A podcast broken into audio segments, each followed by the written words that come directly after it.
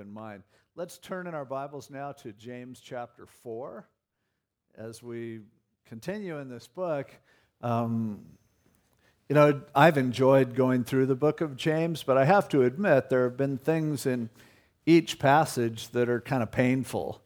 And so one of the home fellowship leaders was mentioning to me this week, boy, I've been getting beat up by James a lot. I hope, I hope this week's an easy one. And I said, well, this one's the one that says, lament and mourn and weep. Let your laughter be turned to mourning and your joy to gloom. So I'm afraid it's not going to get a lot better. But if God's going to tell us how to get right, he has to tell us how we're messing up. And so that's what he does. But this passage that we're looking at this morning ends with God lifting us up. And so we should respond to what his reminders are by having things get better for us. That's what God wants to do in our lives. Here in chapter 4, James calls his attention to the whole issue of who's in charge. Who is God? who has a right to make the decisions concerning our lives. And this is a struggle for all of us. What makes it doubly true is that the truth is we don't even know what we want. You know, our James talks about the fact that we have this conflict even inside of us. What we want contradicts with what we want so often. And so here he is, you know, introducing that and, and citing that as being a part of the problem. You know, the Sigmund Freud, the father of modern psychotherapy, said that after studying women for 30 years, he has one question What do you want? and the truth is, for a lot of, a lot of women, it's the same when they look at men. What in the world do you want? And the truth is, when I look myself in the mirror sometimes, I go, what do you want? Because what I want conflicts with what I want a lot of times. The other night we went to El Torito Bar and Grill, and I really want to be healthy and to eat in a way that will help me to be healthy. But I really want those tortillas with butter melted on them and salsa in them. And there's a conflict there. In that case, I won. I ate one of them and I did okay. But uh, there have been plenty of days when I kept, uh, you know, more of the tortillas. and for most people in their lives, they, they want things that often contradict what they want. There's a battle that's waging within. And so here, James addresses that. You know, it's kind of like, you know, people who want to be married, but they also want to cheat, those conflict. My wife really wants to help me when I'm doing mechanical things. Yesterday was a plumbing day. And she really wants to help, and she's full of advice. And it really doesn't, well, uh, yesterday she did help hugely um, by leaving. But, but she really wants to help, but it's like, you, you don't know anything about this. So you're probably not going to think of something that I'm not going to think of. And, and so, James, here in, in verse 1 of chapter 4, he says, Where do wars and fights come from among you? Do they not come from your desires for pleasure that war in your members within your own body? The, the word there, well, desires for are in italics because they aren't in the original. The word there for pleasure, and he says basically the, the problems that you have on the outside come because of the, this hedonistic, the, the Greek word there for pleasure is the word from which hedonism comes from. It means you feel good. And he says, the problem is you want to feel good, and that is battling within you because of this conflict of what feels good.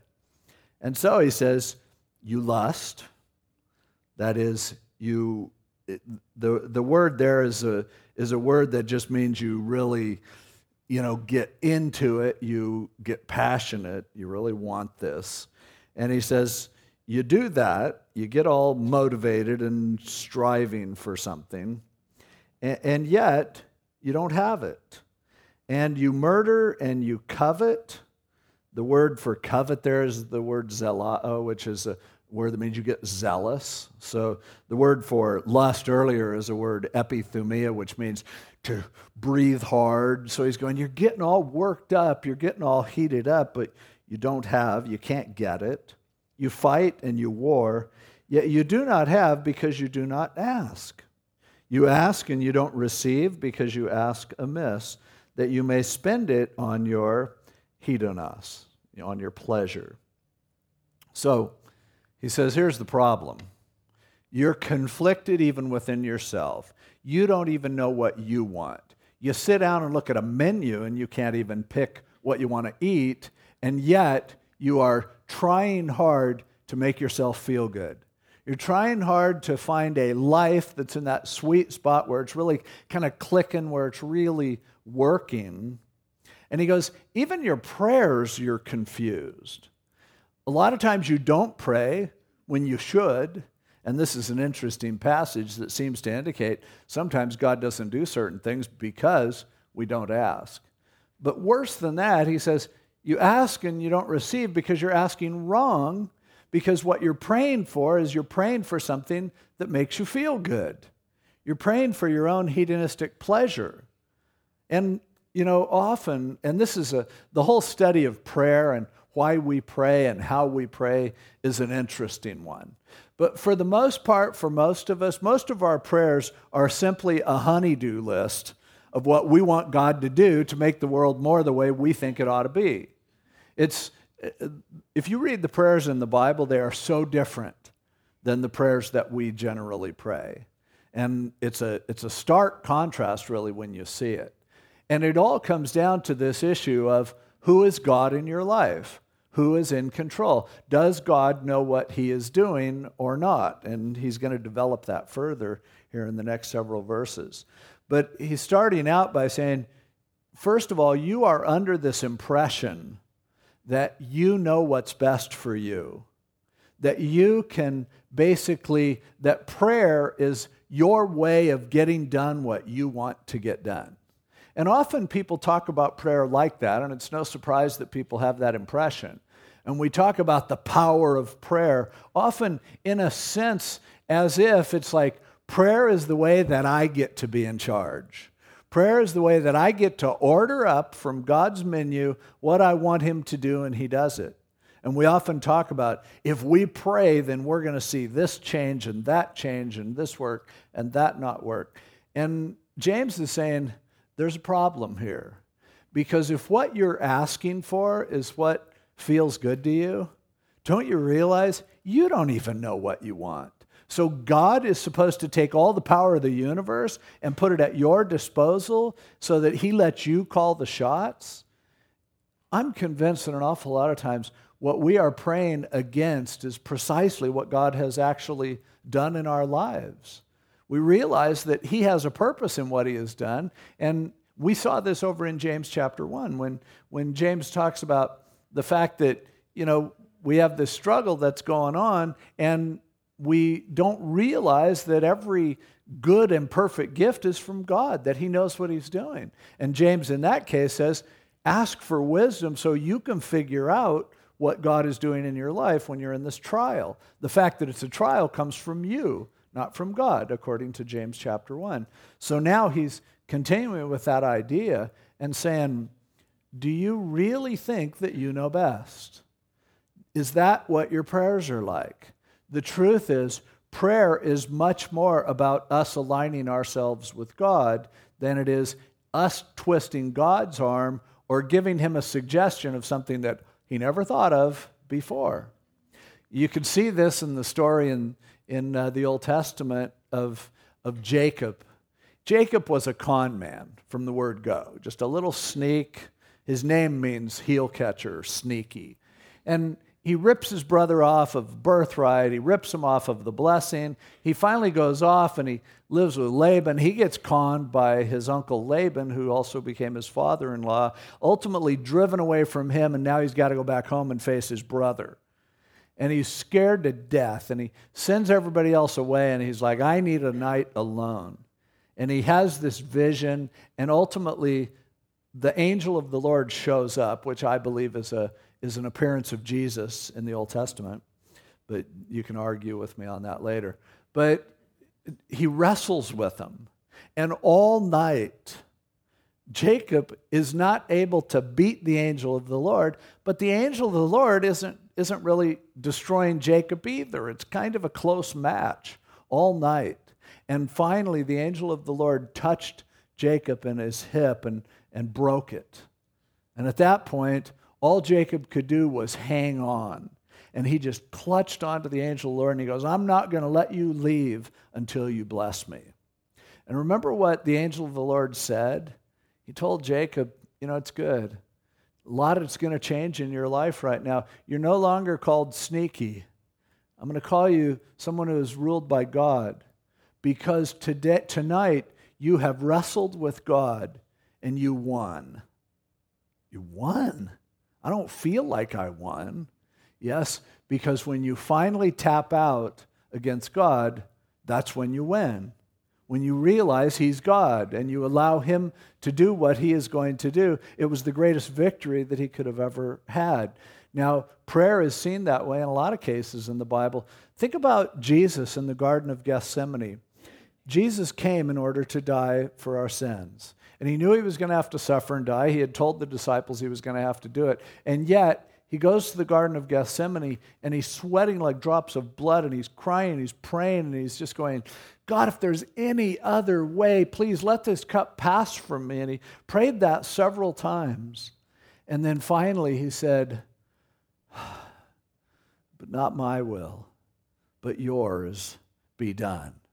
And ultimately, that's the highest form of prayer that there probably is when you wrestle with Him and you finally say, Okay, we'll do it your way. I want to do what you want to do. Paul learned this over in 2 Corinthians. He talked about it. He had this thorn in the flesh. We don't know what it was, perhaps his eye problem that he had, but he said, I prayed three times that God would deliver me from the thorn in the flesh. And he said that God answered back, My grace is sufficient for you, because when you are weak, my strength is perfected. And so Paul quit praying for it to be delivered and instead, he said, So I am happy to have something that makes me weak if it makes God strong. What a huge victory in someone's life. But that's the issue, and that's what prayer is basically about. And that's why when you read in the scriptures, all the prayers in the Bible, they're not about the things that we would pray about. You know, uh, help me to get a job, help me not to be so sick, help me to get over this cold, help me to win the lottery, help me to, you know, get on American Idol or whatever. Instead, all the prayers in the Bible are all character prayers. It's like, God, take what you're doing and make me what you want me to be. Help me to align myself with you, as he talks about here later. So basically, if your prayers are all about saying, God, here's what I want you to do, because this would feel really good. And I feel like this is a good idea. And God goes, I'm already doing what is a good idea. I know what to do. I'm God. I'm sovereign. I know what I'm doing. I'm not needing suggestions. What I need from you is for you to accept that I'm God. To do otherwise is to be prideful, is to want to play God. And he just, James makes it clear that's not what God's into. So he says, if you're asking, not, if you're not asking, you're wrong. And if you're asking wrong, and it's all about a feel good prayer, then that's wrong too. And he goes on and says, adulterers and adulteresses, pretty severe. He's basically saying, You're being unfaithful to God. Do you not know that friendship with the world is enmity with God? Whoever therefore wants to be a friend of the world makes himself an enemy of God. In other words, it's bad enough that you are your own worst enemy, that you have this conflict inside of you that you don't even know what you want, or you want things that conflict. He goes, but not only that, when you are not accepting God as God, but you are deciding that you are the counselor to God, you're making yourself the enemy of God.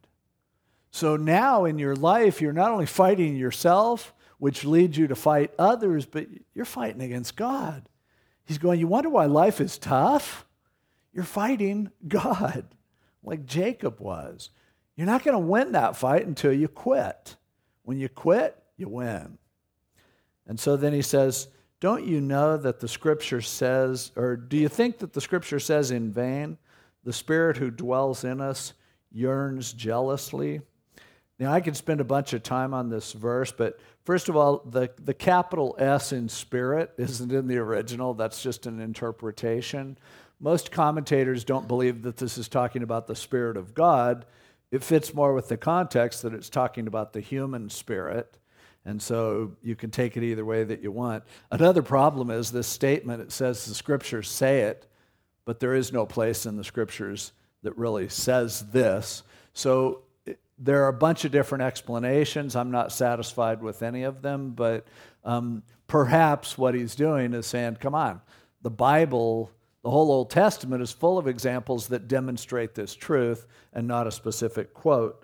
But what the statement is, is the Spirit who dwells in us, and just think with me for a moment that it's who you are inside, yearns, really desires, and the word jealously, the, the, the, the word there is really the word that means to the point of ruin, to the point of damage.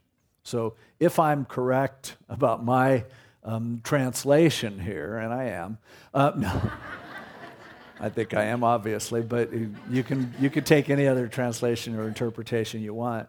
But what he's saying is, don't you realize you've seen it throughout scriptures that that which is inside of us causes us to want to our own destruction, to our own damage, to our own you know frailty. It's we, we have this. There's this battle that's happening. But, verse 6, he gives more grace. Therefore, he says, quote, loosely quoting Proverbs 3, God resists the proud, but gives grace to the humble. Now, that kind of concludes the first section, which is the section about the battle that's in us. And I love that he says God gives more grace. Paul said, Where sin abounds, grace much more abounds. God's grace is always there.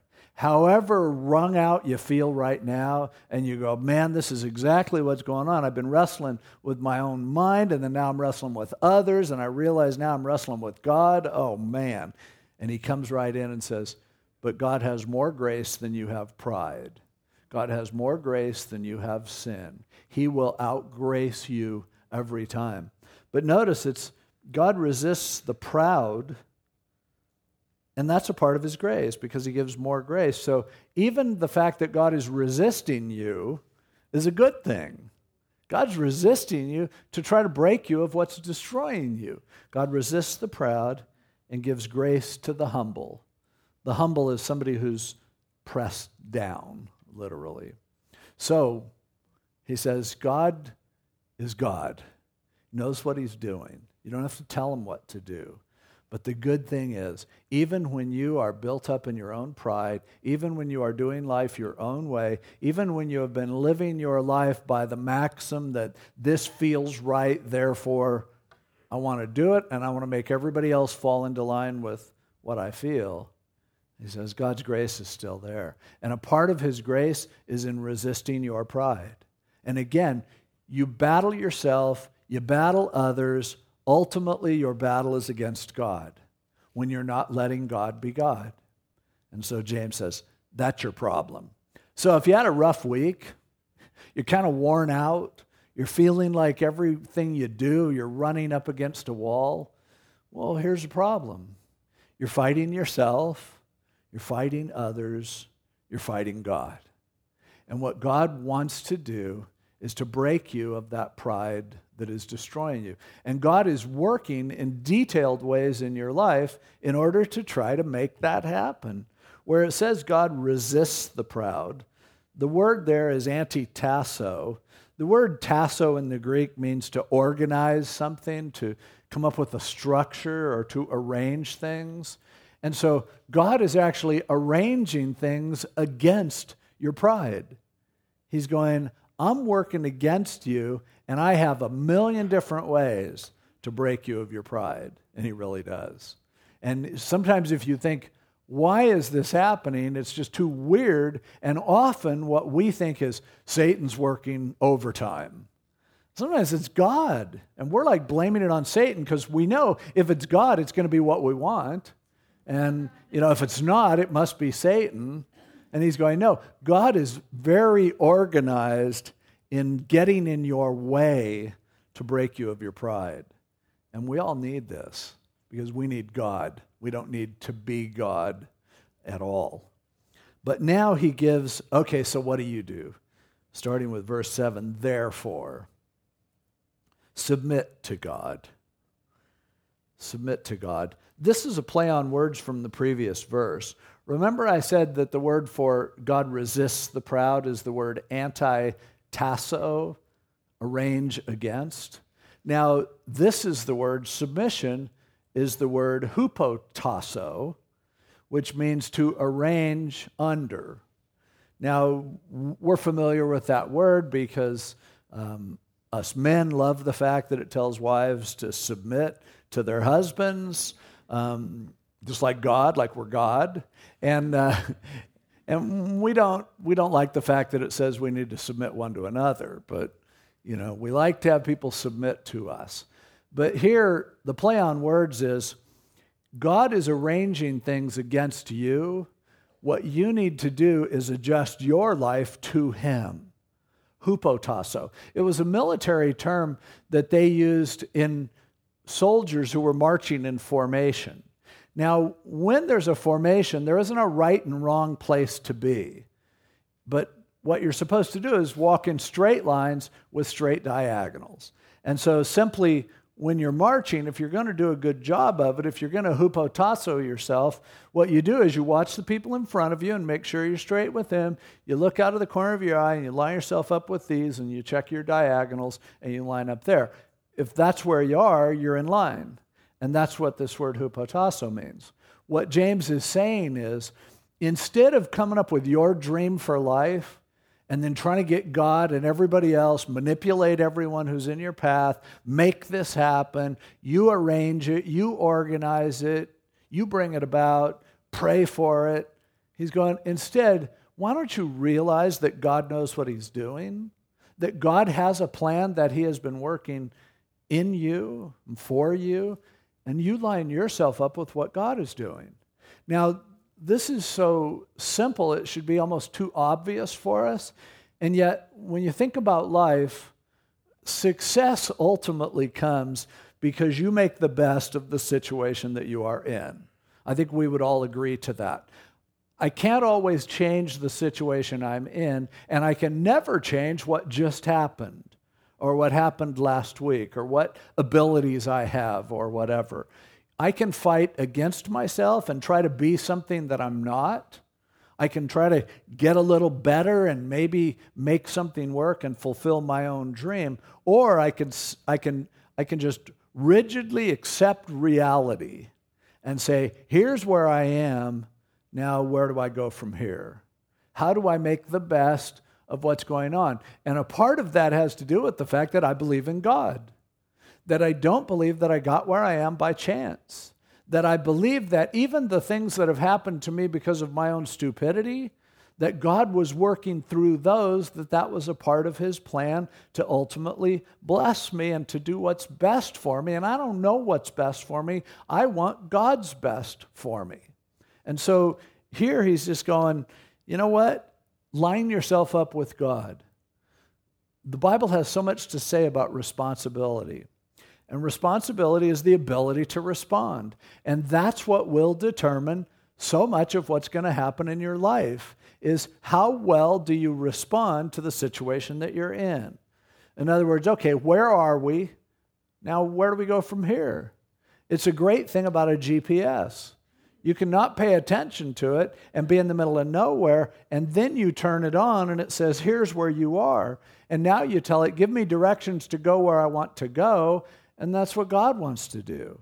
But often, pridefully, we don't even want to check a GPS because I can sense where we are. I know it has to be that way. That darn GPS is wrong again. It has to be. There's no way. Boy, it was driving in Ireland when we were over, over there on vacation, we had a GPS, but it wasn't real reliable. And I was always convinced that the GPS was wrong, and I was right. But what James is saying is, you know what? Deal with where you are in relationship to God and keep yourself lined up with Him. Give God some credit and believe that everything you don't like in your life isn't just something where God messed up and He's waiting for you to pray so He can change it. Maybe God knows what He's doing. Maybe He's working in ways that you don't expect. Maybe a part of it is to knock the pride out of you that's ruining your life. So submit to God, line up with Him. Resist the devil, and he will flee from you.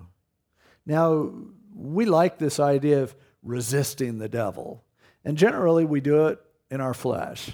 Generally, we want to do it as we think it's some aggressive thing. It's a, it's a clause that's subservient to submitting to God. The idea is, and the word for resist the devil is, is two words. It's the word histemi, which is to stand, and, and, and, um, and uh, anti, which is against, and it's saying stand against the devil. By the way, the word antihistamine is the same word, stand against something. Now, so here he is saying, if you will line yourself up with God, you are resisting the devil. See, what the devil is trying to do, what he wants you to do, is just what he does walk in your pride, do what seems like a good idea at the time. Make your choices irrespective of whether or not it's something in which the Spirit of God is leading you. And he goes, the only way that you can resist the devil is by submitting to God, by lining yourself up with Him. And so he says, You do that, he'll run. See, what brought the devil down was the desire to follow his feelings. He thought it would feel good to do what he did. It didn't work. But he is devoting himself to trying to get everybody else to think that that was a good idea too. And it's not. It's a bad idea. But he'll flee when you submit to God. And then he says in verse 8, draw near to God, and he will draw near to you. The word there for draw near is a word that literally means to squeeze. It's saying, hang on to God. Just get a hold on him. And, and like Jacob, after he wrestled with the angel, just got him in a chokehold and said, I'm not letting you go. Draw that close to God. Pull him in. Squeeze him, and he'll do the same for you. Draw near to God, he'll draw near to you. Often we don't know how close he is to us.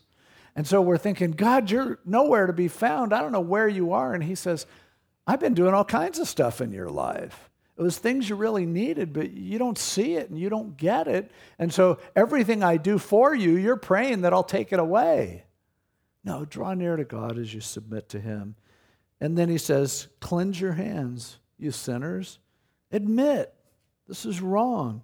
Purify your heart, you double minded. Dipsukos is the word there. It literally means you have two souls. Again, that's the whole thing. Who, who am I? Well, it depends. I go back and forth. I want this, I want that. They conflict. I don't get it. He goes, let's simplify things a little bit. Stop it. Admit you don't want to live that way. And lament and mourn and weep. Let your laughter be turned to mourning and your joy to gloom.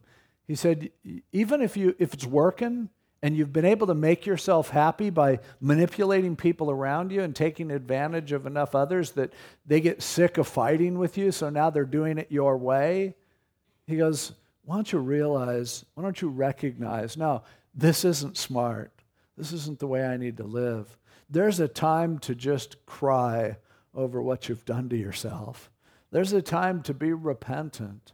Now, he's going to lead us past that point, but he's saying some of the people who think right now they're on the top of the world just needs to admit, no, I'm not God. No, I don't know best. You know what? I'm wrong a lot.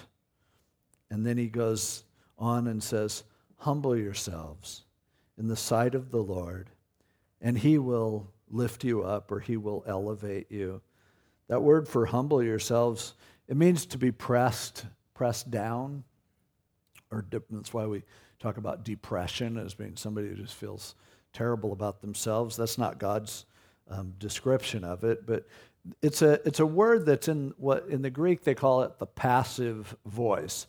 Humble yourselves isn't really the best translation because it, humble yourself sounds like it's something that you're doing to yourself. And in the Greek, that would, well, there's an active voice, a passive voice, and a middle voice. Sorry if I'm boring you. This won't take long, but it's an important point. Active voice is, I am doing the action. So I threw the ball, that's active. Um, if I'm sitting out there and somebody throws the ball and it hits me, the ball hit me, the action was done to me, that's, that's that passive voice. And then the middle voice is, I threw it up and hit myself. And so yourself is involved. This is, this is a command, it's imperative, but it's also passive, which what he's saying is, let God humble you. That would be the, the most accurate translation here. Let God humble you. Let it happen. Let Him press you down in the sight of God. And He will lift you up. The word there means to elevate you. It refers to going up in like an elevator, but going up into the sky even would, would be this word that's used. So he says initially, the problem is you got to battle in, inside you, you're battling with others, and your battle is ultimately often against God. What you need to do is line yourself up with God, accept things as they are, as being from God's hand, and then let him press you down when it's necessary. John the Baptist made that great expression when he saw Jesus and he said, He must increase and I must decrease. And that's the same thing that James is saying here is I, I have to stop playing God. I have to stop thinking that I am the judge of what's right and wrong. And he's going to go on. We're going to see him later talking about judging others and stuff. It's really interesting. But here he's just going, God is pressing you down. God is limiting you. He has reasons why he doesn't always make you feel good. Now, let him do that and trust him. And he says, Trust me, that'll work out really well for you. That will end up elevating you. The earlier word for pride is a word that literally means to shine above. And that's what we all try to do. We want to shine. We want to, we want to be up in a lofty place, but we, we do it contrary to what God's doing in our lives, and it just doesn't work very well. He's saying what you need to do is accept what's happening in your life as being from the hand of God, and He has ways of elevating you much better than you could ever imagine or dream of. He knows what's going to bless you the most. He knows what's going to be best for you.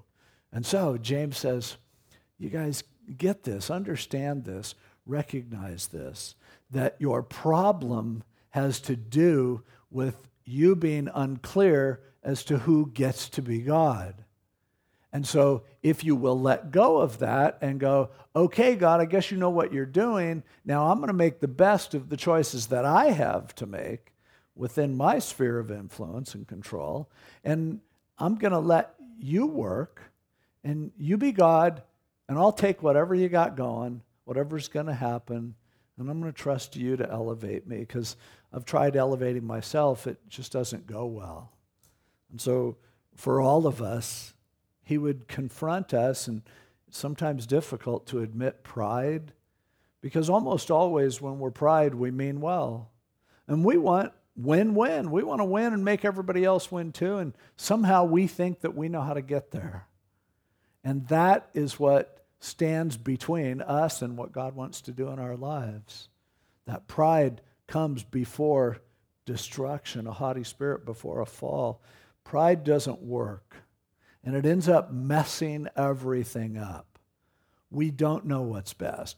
God does. He is working. It is God who works in you both to will and to do of his good pleasure. And we need to repent of the fact that an awful lot of our energy is burned up praying that God will stop doing what he's decided to do, trying to change God's mind. Instead of going, okay, God, this is what you have for me, it's fine. You're God, I'm not. I'm going to make the best of whatever it is that you do. I'm going to align myself with your purposes And if you need to press me down for a while, if you need to downsize me before you elevate me, you know best. I don't. Great, great reminder. And as he goes on in the rest of this chapter next week, you'll see that he develops this thought further. But this is important stuff. Let's pray. Lord, thanks for your word. Most of us sit here and think about how other people here really need this. But Lord, personalize it for us. We all have a pride problem. We all have conflicts that are our own doing, that start within ourselves, and that come from us not letting you be God. Lord, whatever you need to do to give us humility, by faith and knowing your grace and your love, we make ourselves available for you to press us. If it's necessary for you to put some pressure on us in order to teach us to cling to you, then we want that. We want you to be God. We want to line up with you. So, Lord, please help us to humbly submit to you and to acknowledge your right to run our lives. Deliver us from our obsession that we have with feeling good and help us instead to be satisfied with what you have for us right now. We pray this in Jesus' name. Amen.